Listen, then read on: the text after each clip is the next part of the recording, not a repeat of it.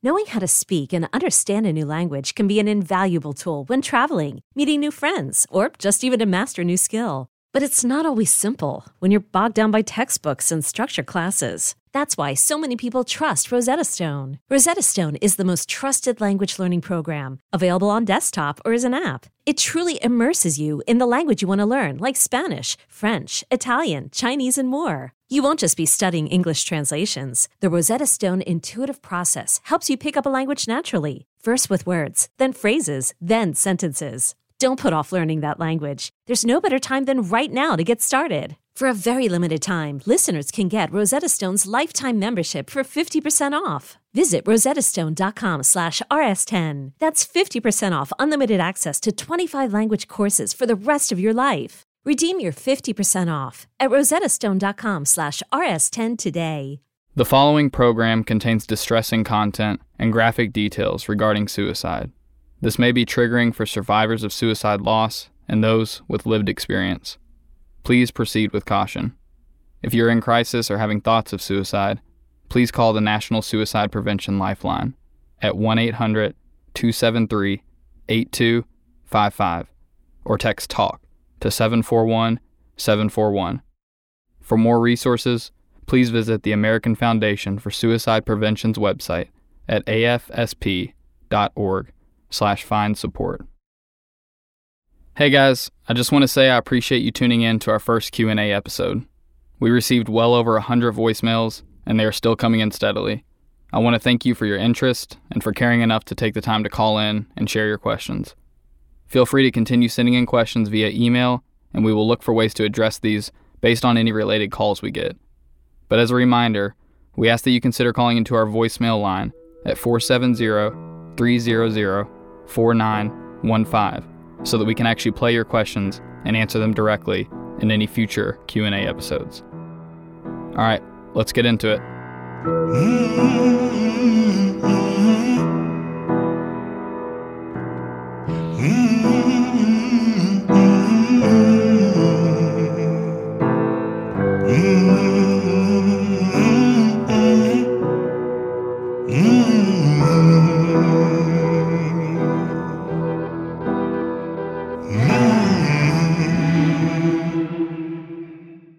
Had a question about if there was any tracking of Christian's phone pinging off any towers and any activity of him 12 hours before his death. All right, thank you. We do not have any data from cell towers. You have to have a court order or subpoena to obtain cell tower data, and the Andriacchios did not make any civil litigation claims at the time. I was just wondering how Whitley didn't hear the gunshot. She was able to hear Dylan yelling to her that Christian was dead. And I know that y'all talked about her not hearing the gunshot, but has that part been discussed? How she heard him yelling if she couldn't hear the gunshot? I wish I had a better answer for this, but I'll just say, in my opinion, I see this as highly improbable. I will add that as a reminder, Whitley's reasoning for not hearing the gunshot was that she had taken Xanax and was asleep. My name is Tasha from Minnesota. Oh my God, the story is amazing, but it's so frustrating. I just have really deep questions about the police and what the ramifications are for them for screwing this up. Bye. Ramifications for the police department could range from none to severe, depending on if you believe it was just the outcome of an inept investigation, or if you believe it was done intentionally, which would then become criminal and if proven, could lead to those involved facing charges for obstruction of justice, conspiracy, and possibly accessory after the fact. Hey, y'all, this is Kelly from Georgia, and I was calling with a question about the Culpable podcast. But first, I would like to say that my sincerest thoughts and prayers are with this family. I've listened to a lot of podcasts, and there's not been a family that my heart hurt for like it does for this family. And just recently, having watched a show where the crime was solved by the daughter filing a wrongful death lawsuit when it was a similar situation where the investigators weren't doing what they should be doing and the family wasn't getting the help from the police department that they should be. She filed a wrongful death civil lawsuit against the family. Is that not an option for this family at this time? Thank you. The statute of limitations for wrongful death suits is three years in the state of Mississippi, which means we are beyond that time frame. I was just wondering if this Matt Miller character was ever questioned and if he had any dealings with Christian, if they had any sort of a relationship. Matt Miller was questioned by the Andriacchios investigators and then taken to MPD and questioned there and given a polygraph. We have not seen results of the polygraph, but the Andriacchios were told that he passed the test. As far as he and Christian's relationship, they had a run in when Christian was 17 years old. Christian and two friends spray painted Matt's tires one night, and Christian was charged with malicious mischief. Christian paid the Millers for the damages, and the charges were dropped. Christian and Matt did not socialize in the same circle of friends, so their paths rarely crossed. They were not antagonistic to one another after that, and Matt has told investigators he had no ill will toward Christian. Hi, I'm leaving a question about the Christian case. What can we as the public do to bring more awareness to the police department or the FBI to get more eyes on the case? Thanks. Anyone who has contacts with the DOJ, FBI, or U.S. Attorney who could bring Christian's case to their attention would be greatly appreciated. The Andriacchios feel a way to truly make a difference in Christian's case is to get a federal agency involved. But making phone calls or sending messages to national media outlets is also a good option. If Christian is working on a tugboat, does he have to punch in and out whenever he has to leave? Christian did not punch a time clock. His shift was 5:30 a.m. to 11:30 a.m., then 5:30 p.m. to 11:30 p.m. He sometimes had to work longer hours if he was on watch. Hi, this is Beth from Kansas, and I have a two part question. The first is whether information from the Chick fil A receipt is available, and does it match Dylan and Whitley's reports regarding how many people were present in the home in the hours leading up to the time of death? The second part of that question is whether or not the contents of Christian's stomach were examined at autopsy, and if so, what are the findings? Thank you so much. At one point, the Andriacchios did have a copy of the receipt but that copy has been lost at this point. However, bank records confirm the transaction at Chick fil A at 1:06 p.m. on February 26th for the amount of $20.04. And Christian's brother Josh can attest to finding the following evidence at the apartment upon his arrival. Upstairs at the scene, there was one Chick fil A cup in the bathtub next to where Christian's right shoulder would have been. Downstairs, there was one cup and a bag of food, including a sandwich and fries, sitting on the bar above the couch, as well as a bigger sized Chick fil A bag on the coffee table. Josh's guess is that the trash for the other two meals were in the bag, but admits that he never checked inside the bag for any contents. Christian did have partially digested food particles in his stomach. But to clarify, the report could not confirm whether or not the particles were from the Chick fil A food. Hi, this is Lita calling from Los Angeles, and I had a question about cell phone records. I'm wondering how Whitley's cell phone records were obtained and cell phone pings off of cell towers, if you guys have any records of that, especially for Matt Miller's phone. Like, where was he at the time of the murder? Can't wait to hear the next episode. Thank you. I'm assuming this question is in regards to the text that we read between Whitley and Matt. Matt shared those texts with investigators. As for cell phone records, there was a warrant signed to obtain Whitley and Dylan's records, but if they were obtained, that information was never divulged to the family. We do not have any phone activity as it relates to cell tower pings. As a culpable listener, you know the world can be a dangerous and unpredictable place. One thing I've learned working in true crime is that your best line of defense is vigilance and preparation, which is why I recommend SimpliSafe Home Security. I happen to live in a pretty nice neighborhood, but as you know, crime has a way of being anywhere at any time, even when you least expect it. When our car was broken into and items were stolen, I was so relieved to know that my home security system got the footage, and it eventually led to us being reimbursed by the perpetrator once they were caught. Crime is just waiting to happen, so be prepared at all times and equip yourself with SimpliSafe the best home security system of 2024, according to US News and World Report. SimpliSafe has given me and many of my listeners real peace of mind, and I want you to have it too. Get 20% off any new SimpliSafe system when you sign up for Fast Protect monitoring. Just visit simplisafe.com/culpable. That's simplisafe.com slash culpable. There's no safe like SimpliSafe.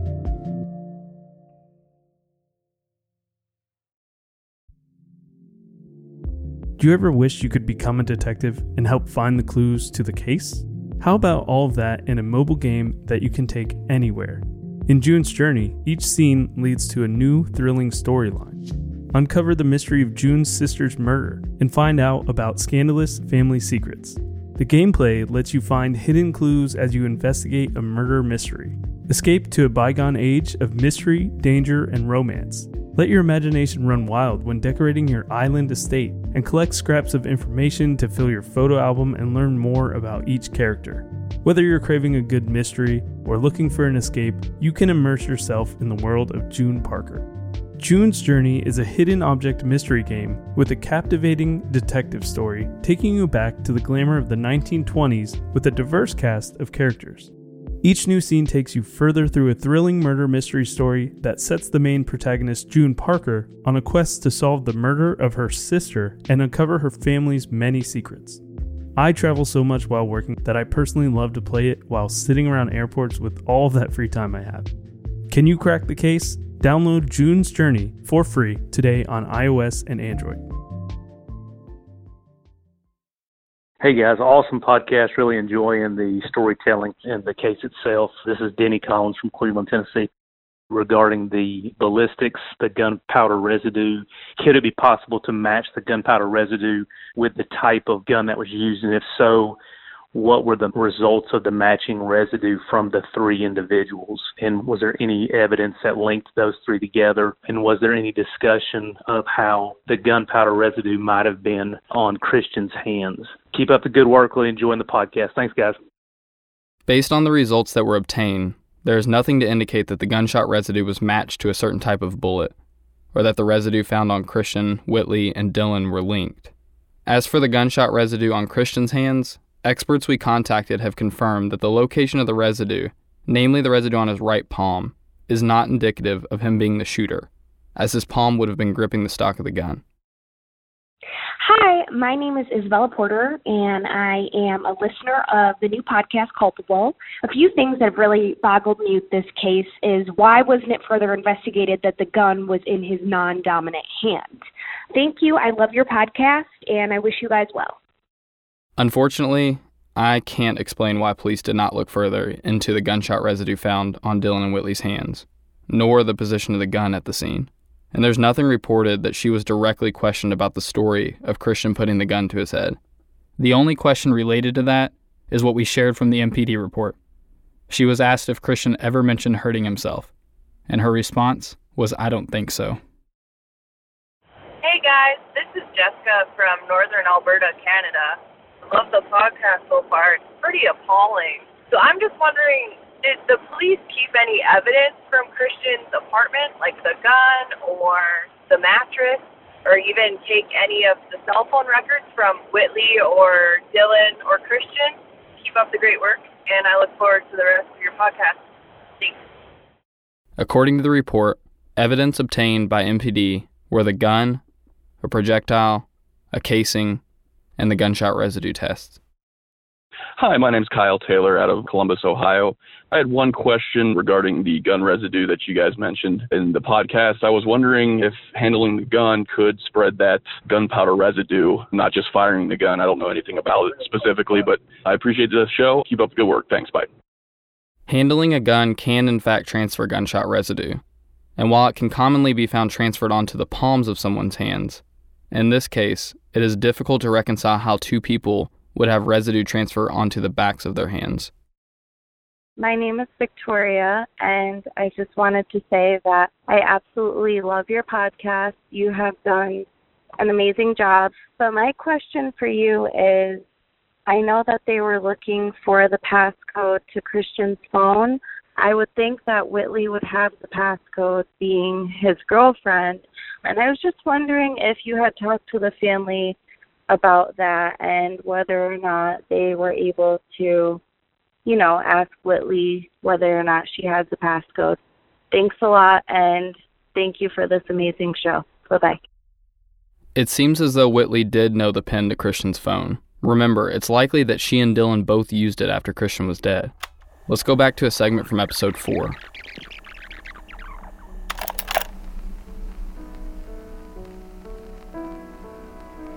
The Andriacchios were able to acquire Christian's call records from AT&T. Here's a rundown. Christian called Whitley 5 times between 5:16 p.m. on February 25th and 12:50 a.m. on February 26th. Then one more call to Whitley was placed at 7:15 a.m. on February 26th.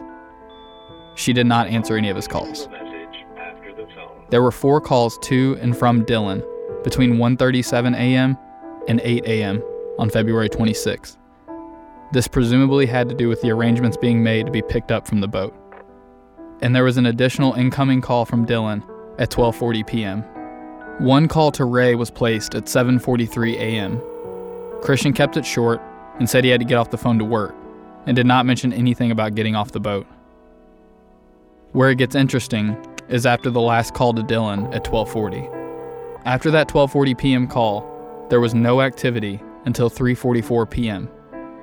It's important to note here that the coroner estimated the time of death to be 3:30 p.m. But from 3:44 p.m. to 3:54 p.m., Christian's phone was used to call Matt Miller 6 times. And one additional call to Matt was placed at 5:11 p.m. None of these calls were answered. And finally, between 4:48 p.m. and 4:55 p.m., Christian's phone was used to place one call to an unknown number, one call to a close friend of Dylan's, and there's a call to and from Dylan's mother. This is the end of the phone activity per AT&T's report.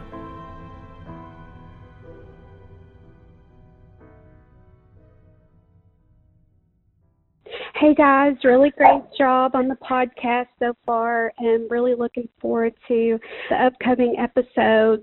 My question is just simply when Christian told Dylan to wipe out his bank account, how much are we talking about here? Thanks.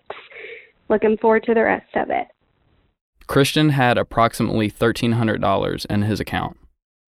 Hi, my name is Christine. I wanted to know if anyone in the apartment complex heard the gunshot or activity in or around the apartment complex. Okay, thanks so much. You guys are doing a great job. Please keep telling his story. Thanks. It's important to note that while I'm sure there were people in the apartment complex when the incident occurred, it did occur during normal business and school hours, so that may have limited the exposure. To our knowledge, police did not canvass the area, but they did speak with one neighbor, and that is documented in the report. I'll read his statement along with questions and answers. This statement was taken by Demarcus Wilburn with Meridian Police on April 9, 2014. On February 26, 2014, I left work at Atlas Roofing around 3 p.m. and I went to Medic Save Optical and ordered some glasses. And then I went home and then I went to Dollar General.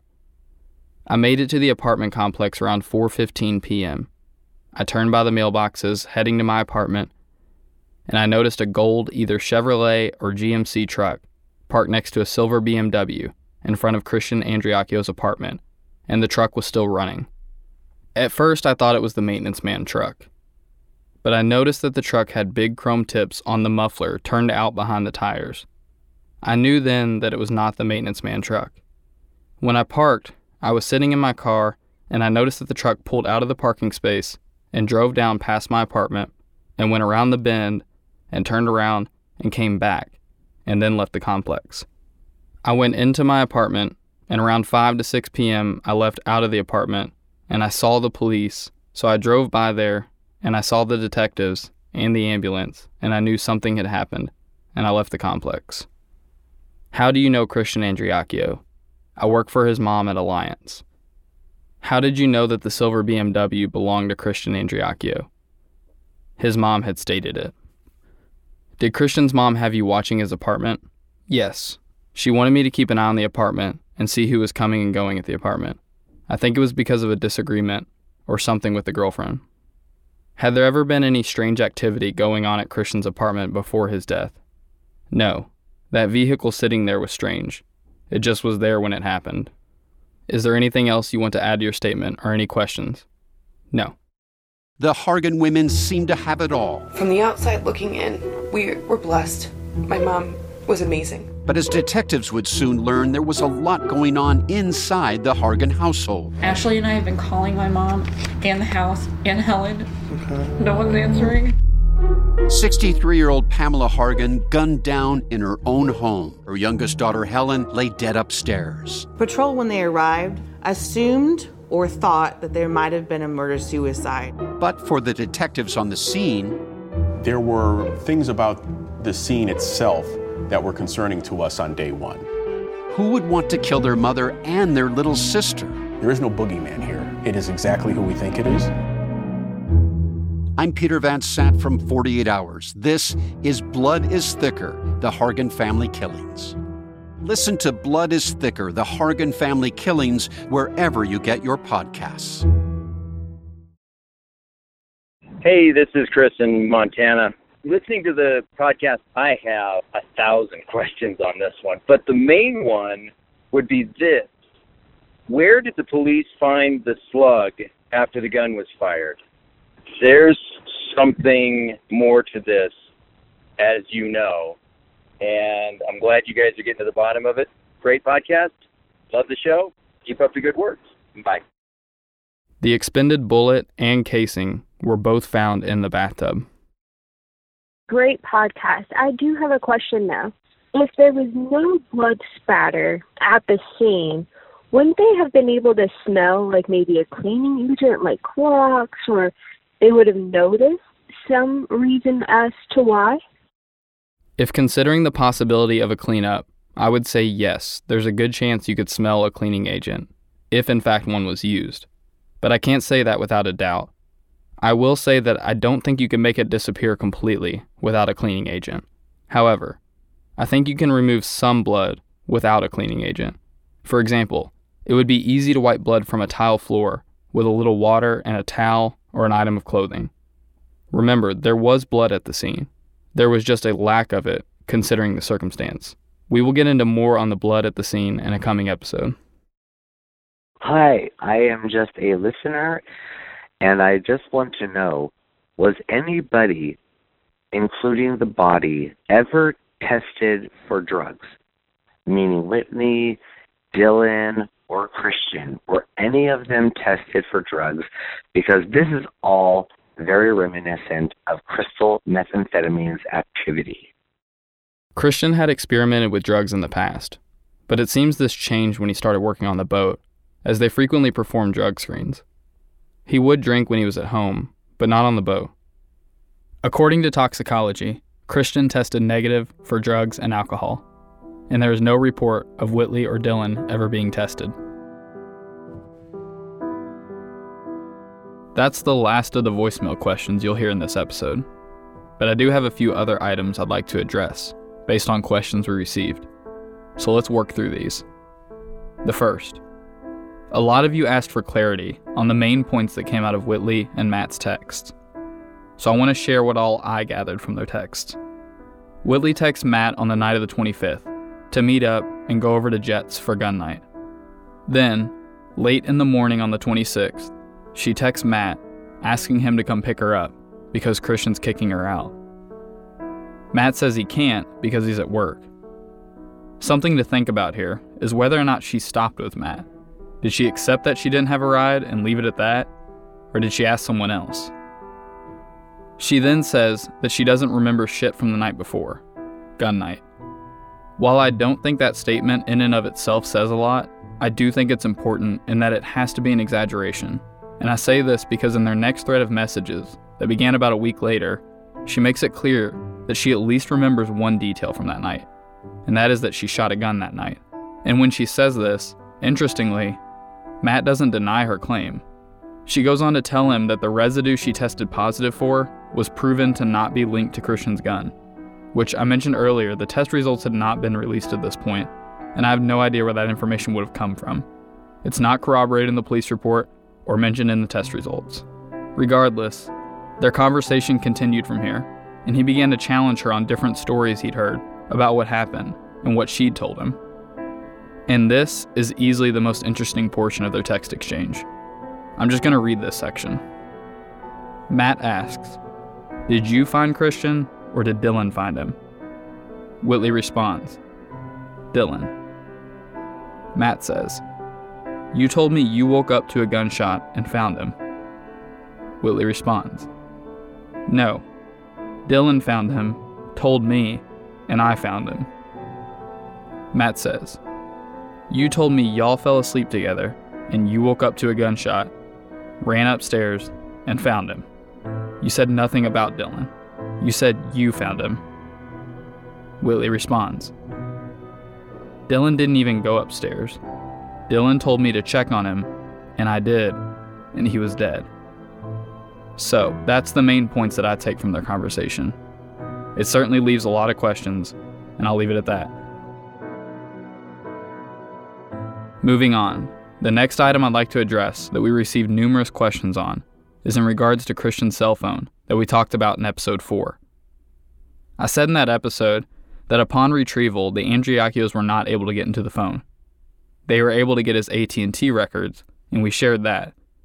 And those records were all they had to go on for a while. Keep in mind though that this is a case that has spanned over 5 years. There's a lot of information to share, and we're telling a story here. We are nowhere near the end of the story, and to clear the air a little on the subject of the phone, I'll just say that you're going to hear more on that in the coming episodes. And lastly, we've received a lot of questions pertaining to Matt and Jet's alibis for gun night, namely who shot the gun that night. It is our understanding that Facebook posts made by both Matt and Jet questioning the legitimacy of their accounts may have triggered doubt or confusion with some of our audience. Just as a reminder, these interviews were conducted years ago by investigators hired by the Andriacchios, and the recordings of them were, of course, shared with us. After consulting with our partners at Tenderfoot, we made a decision based on past experience that rather than play very poor quality audio in the episode, we instead would reenact the interviews to improve listenability. But just to clear things up, as it pertains to their alibis given to investigators about who shot the gun on gun night, here are Matt and Jet's accounts, in their own voices, from the originals. Here's Matt first. I shot it. She was scared too. I, yeah, she was scared too. But I shot it. No, Jet shot it first. My cousin. He shot it. Then his friend shot it twice, and I shot it three times. I said, "Here, you want to shoot?" She said, "No, I'm terrified of guns." And now here's Jet. I shot probably five times, and Matt probably shot two or three, and then she shot the rest, just out in the woods, you know. I want to acknowledge that we simply could not get around to answering every question that came in. But the good news is, in reviewing the questions, it's safe to say that if your question was not addressed in this episode, it likely will be addressed in a future Q&A or main episode. Thank you again for calling in and for listening. We'll be back on Monday with episode 7.